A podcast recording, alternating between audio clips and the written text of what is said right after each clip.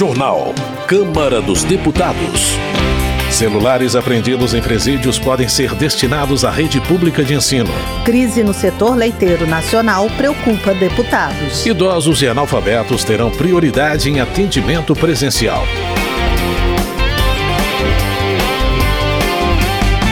Boa noite. Comissão aprova projeto que obriga a ampliação de atendimento presencial a idosos e analfabetos. O repórter Luiz Cláudio Canuto nos conta como a medida pode funcionar. A Comissão de Defesa dos Direitos da Pessoa Idosa da Câmara aprovou projeto que obriga estabelecimentos públicos e privados a converter para presencial 10% dos serviços que seriam feitos à distância, destinando esse atendimento a idosos e analfabetos. A proposta é do deputado Hélio Lopes, do PL do Rio de Janeiro, e recebeu parecer favorável do relator, deputado Sargento Portugal, do Podemos, do Rio de Janeiro, que afirma que a medida favorece idosos que não sabem ler e escrever e têm dificuldade em usar tecnologias de informática. É uma forma de inclusão, que por mais que pareça que isso funcione, na prática não vem. Então a legislação vem para ajudar a cumprir isso num projeto de inclusão criam-se uma imagem que todo mundo está conectado e não está conectado. A tecnologia e os serviços não são para todos. Esse projeto traz a responsabilidade e a obrigação de realmente ter uma inclusão. Mais de 10 milhões de brasileiros com mais de 15 anos de idade são analfabetos no nosso país. Então a gente tem, como parlamentar, a gente tem que ter responsabilidade de realmente incluir as pessoas. Para ele, o analfabetismo traz como consequência a exclusão social e comunicacional do idoso, o que provoca o aumento do preconceito. O texto aprovado prevê a realização do atendimento em horários previamente designados pela empresa ou instituição para evitar filas e tempo de espera para os idosos. Os estabelecimentos deverão colocar em local visível a informação sobre o horário de atendimento de idosos e analfabetos, indicando o cumprimento do percentual mínimo previsto. O texto proíbe, nesse atendimento aos dois públicos específicos, o uso de sistemas automatizados que impeçam ou dificultem a compreensão e utilização, como filas eletrônicas ou senhas em aplicativos, e prevê multa de mil a dois mil reais em caso de descumprimento. A proposta tramita em caráter conclusivo, ou seja, não precisa passar pelo plenário da Câmara. Ela ainda vai ser analisada pelas comissões de Defesa do Consumidor e de Constituição e Justiça. Da Rádio Câmara de Brasília, Luiz Cláudio Canuto. Política. Josenildo do PDT do Amapá destaca que o presidente Lula aprovou o parecer da Advocacia Geral da União que fixa pena de demissão para casos de assédio sexual ocorridos na esfera da administração pública federal. Josenildo classifica a medida como um avanço e uma prova do compromisso do atual governo com a vida, a segurança e os direitos da mulher. Luiz Lima, do PL do Rio de Janeiro, avalia que a palavra golpe é utilizada no atual contexto político de forma errada.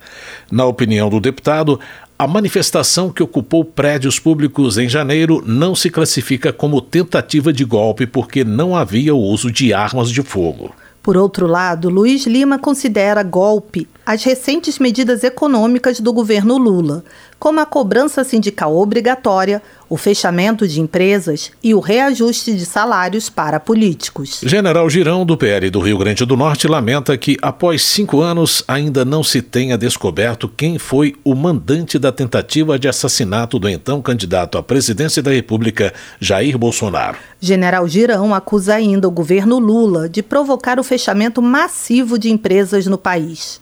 O parlamentar cita dados da empresa Contabilizei, que apontam que mais de 427 mil empresas encerraram suas atividades nos primeiros seis meses deste ano. Economia. Joseildo Ramos, do PT da Bahia, celebra a expectativa de crescimento do produto interno bruto apontada pelo Boletim Focus. O Banco Central prevê aumento do PIB de 2,56%, valor 0,25% maior que a previsão anterior. Para Joseildo Ramos, o otimismo em torno do PIB vai na contramão do ceticismo de rentistas.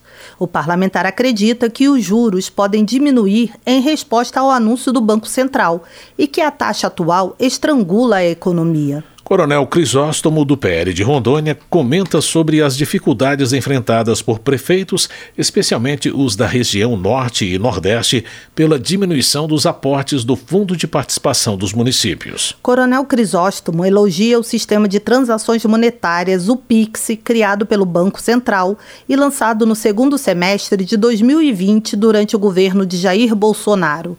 O congressista exalta o sucesso do sistema, que em maio de 2023 já contava com mais de 149 milhões de usuários no Brasil, sendo 137 milhões de pessoas físicas. Agricultura. Welter, do PT do Paraná, informa que o governo tenta diminuir a crise do setor leiteiro. Segundo o parlamentar, o governo aumentou a tarifa de importação do leite e estuda um caminho para restabelecer as cotas de importação existentes até 2014, sem quebrar as regras do Mercosul. De acordo com Welter, o governo anunciou ainda a compra de mais de 200 milhões de reais de leite brasileiro por intermédio da Conab. Na opinião do deputado, é urgente a criação de um Instituto Nacional do Leite para discutir uma política permanente e continuada. Segundo Emidinho Madeira, do PL de Minas Gerais, nos últimos 90 dias houve um crescimento de mais de 200% na importação de leite de países como Argentina e Uruguai. O deputado analisa que a entrada desordenada do produto no país coloca em risco a subsistência de muitos produtores. Emidinho Madeira recomenda aos consumidores que se envolvam ativamente na causa e verifiquem a origem do leite que consomem. O deputado explica que a escolha pelo produto brasileiro é uma maneira de proteger a produção nacional. Rafael Simões, do União de Minas Gerais, está preocupado com a situação do setor agropecuário. Ele relata que, durante participação em evento ocorrido no município de Cachoeira de Minas, ouviu dos produtores rurais que a importação do leite está prejudicando a cadeia nacional. Segundo Rafael Simões, a importação da carne também tem afetado o setor. O deputado informa que a principal queixa dos produtores diz respeito aos altos custos de produção e aos baixos preços de venda. Dr. Frederico, do Patriota de Minas Gerais, destaca o crescimento significativo do agronegócio no PIB brasileiro e critica o que vê como um ataque ao setor. Entre as preocupações do deputado estão a crise dos produtores de leite devido à importação do produto, as invasões de terras e a possível derrubada do marco temporal pelo STF. Dr. Frederico também critica a proposta de regulamentação do mercado de carbono que será enviada ao Congresso pelo Executivo. Na avaliação do deputado, a medida vai trazer impactos negativos às empresas do agro. Giovana de Sá, do PSDB de Santa Catarina, condena a portaria do Ministério da Agricultura e Pecuária de 2020 que estabelece critérios higiênicos sanitários nos barcos de pesca artesanal.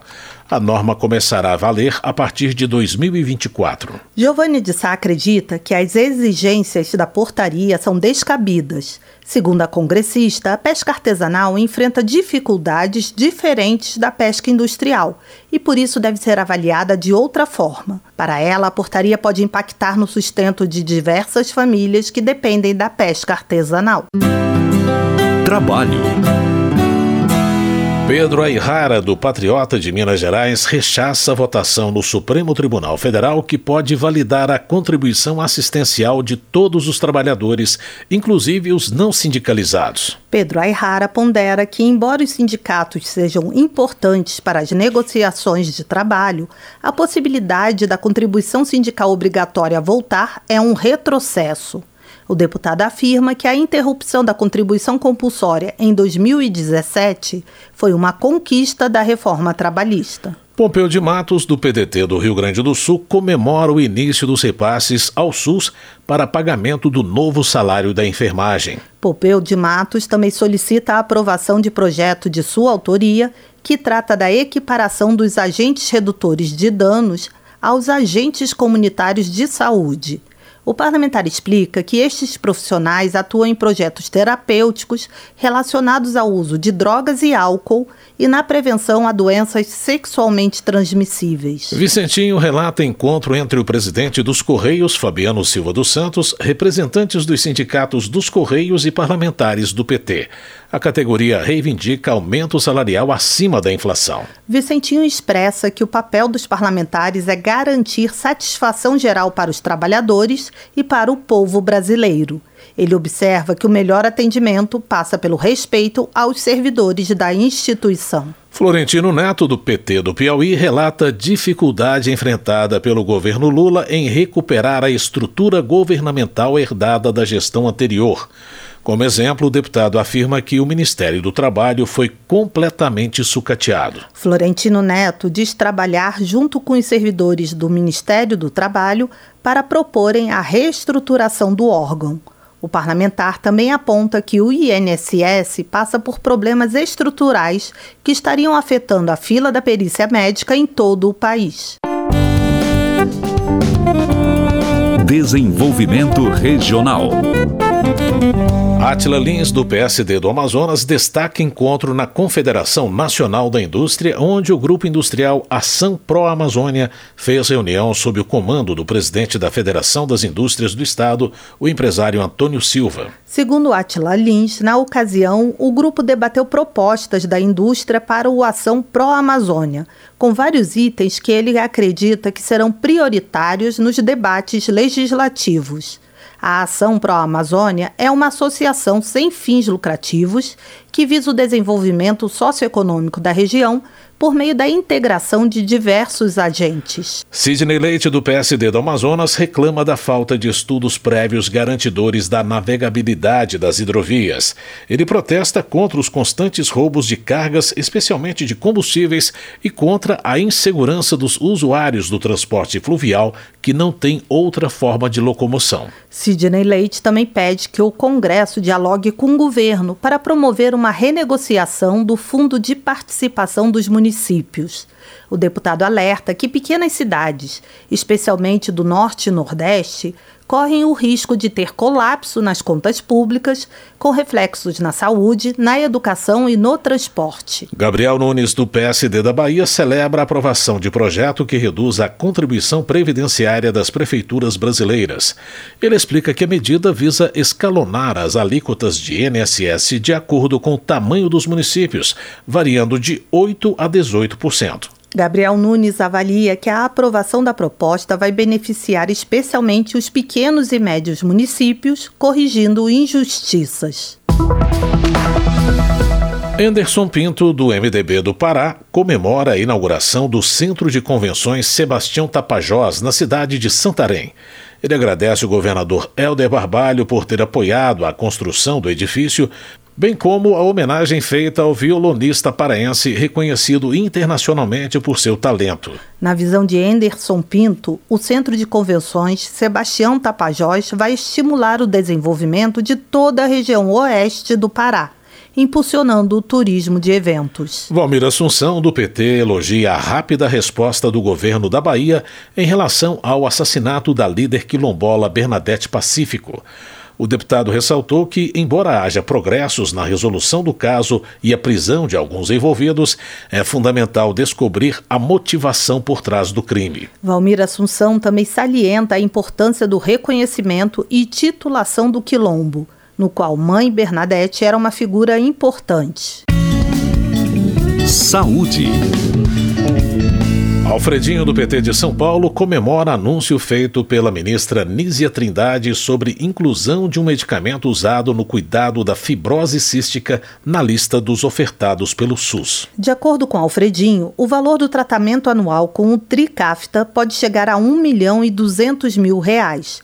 E os 4.500 pacientes brasileiros portadores da doença rara poderão receber gratuitamente o remédio. Sem a medicação, a vida média dos pacientes é em torno de 18 anos.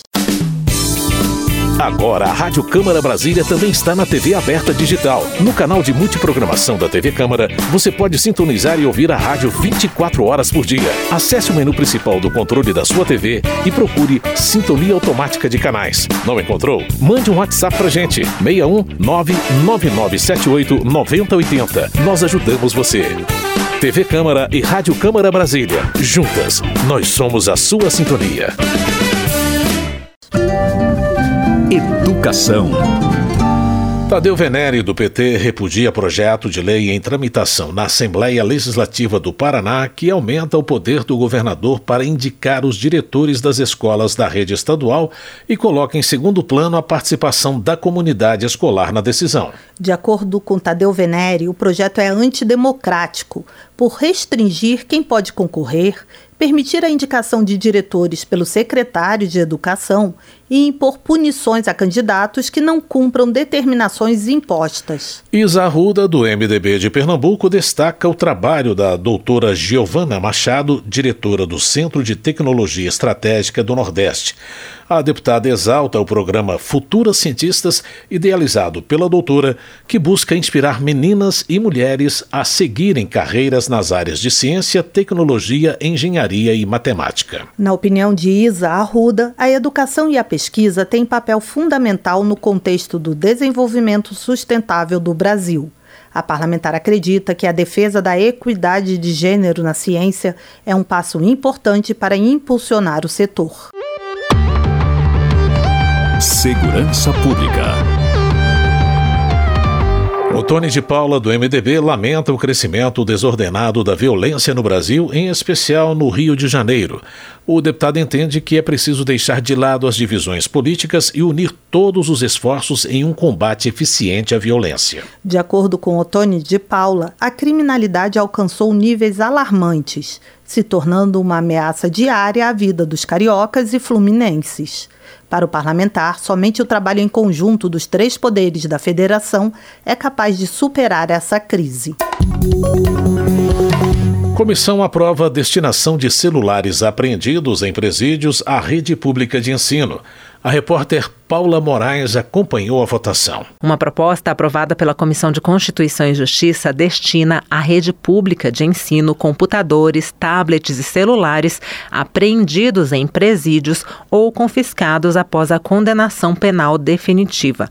O texto prevê o uso desses aparelhos no desenvolvimento educacional e dá preferência na distribuição aos estudantes em situação de vulnerabilidade social. Também estabelece que a destinação dos aparelhos aparelhos às escolas será precedida da triagem para identificar os que estejam em bom funcionamento e os que possuam apenas pequenos danos. Se houver necessidade de reparos, o serviço será custeado por recursos de condenações. Relator na CCJ, o deputado Bacelar do PV da Bahia destacou que durante a pandemia de Covid-19 ficou clara a situação de vulnerabilidade de muitos estudantes. Além de todos os fatores que concorrem para uma grande desigualdade educacional no Brasil. Com a pandemia, o Brasil tomou conhecimento de que cerca de 5,8 milhões de estudantes da rede pública brasileira não têm acesso domiciliar à internet. Nós temos cerca de 1,8 milhão de estudantes que não têm aparelhos, que não tem o celular. Bacelar também destacou que a proposta contribui com o meio ambiente a partir do reaproveitamento dos aparelhos. O projeto que destina à rede pública de ensino aparelhos eletrônicos apreendidos em presídios ou confiscados após a condenação penal definitiva pode seguir ao Senado, a menos que haja recurso para votação antes pelo plenário. Da Rádio Câmara de Brasília, Paula Moraes. Termina aqui o Jornal Câmara dos Deputados, com trabalhos técnicos de Everson Urani e apresentação de José Carlos Andrade e Mônica Tati. Uma boa noite para você. Uma ótima noite. Ouça agora as notícias do Tribunal de Contas da União. Minuto do TCU.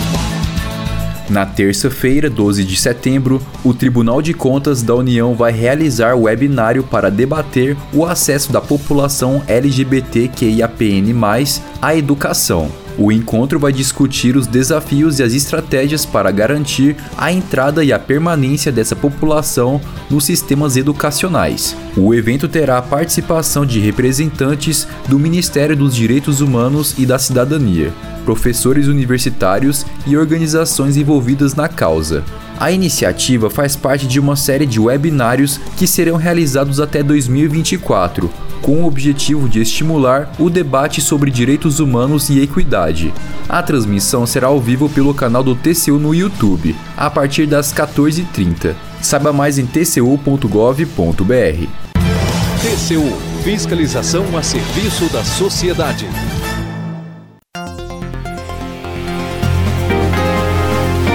Você ouviu A Voz do Brasil. Boa noite.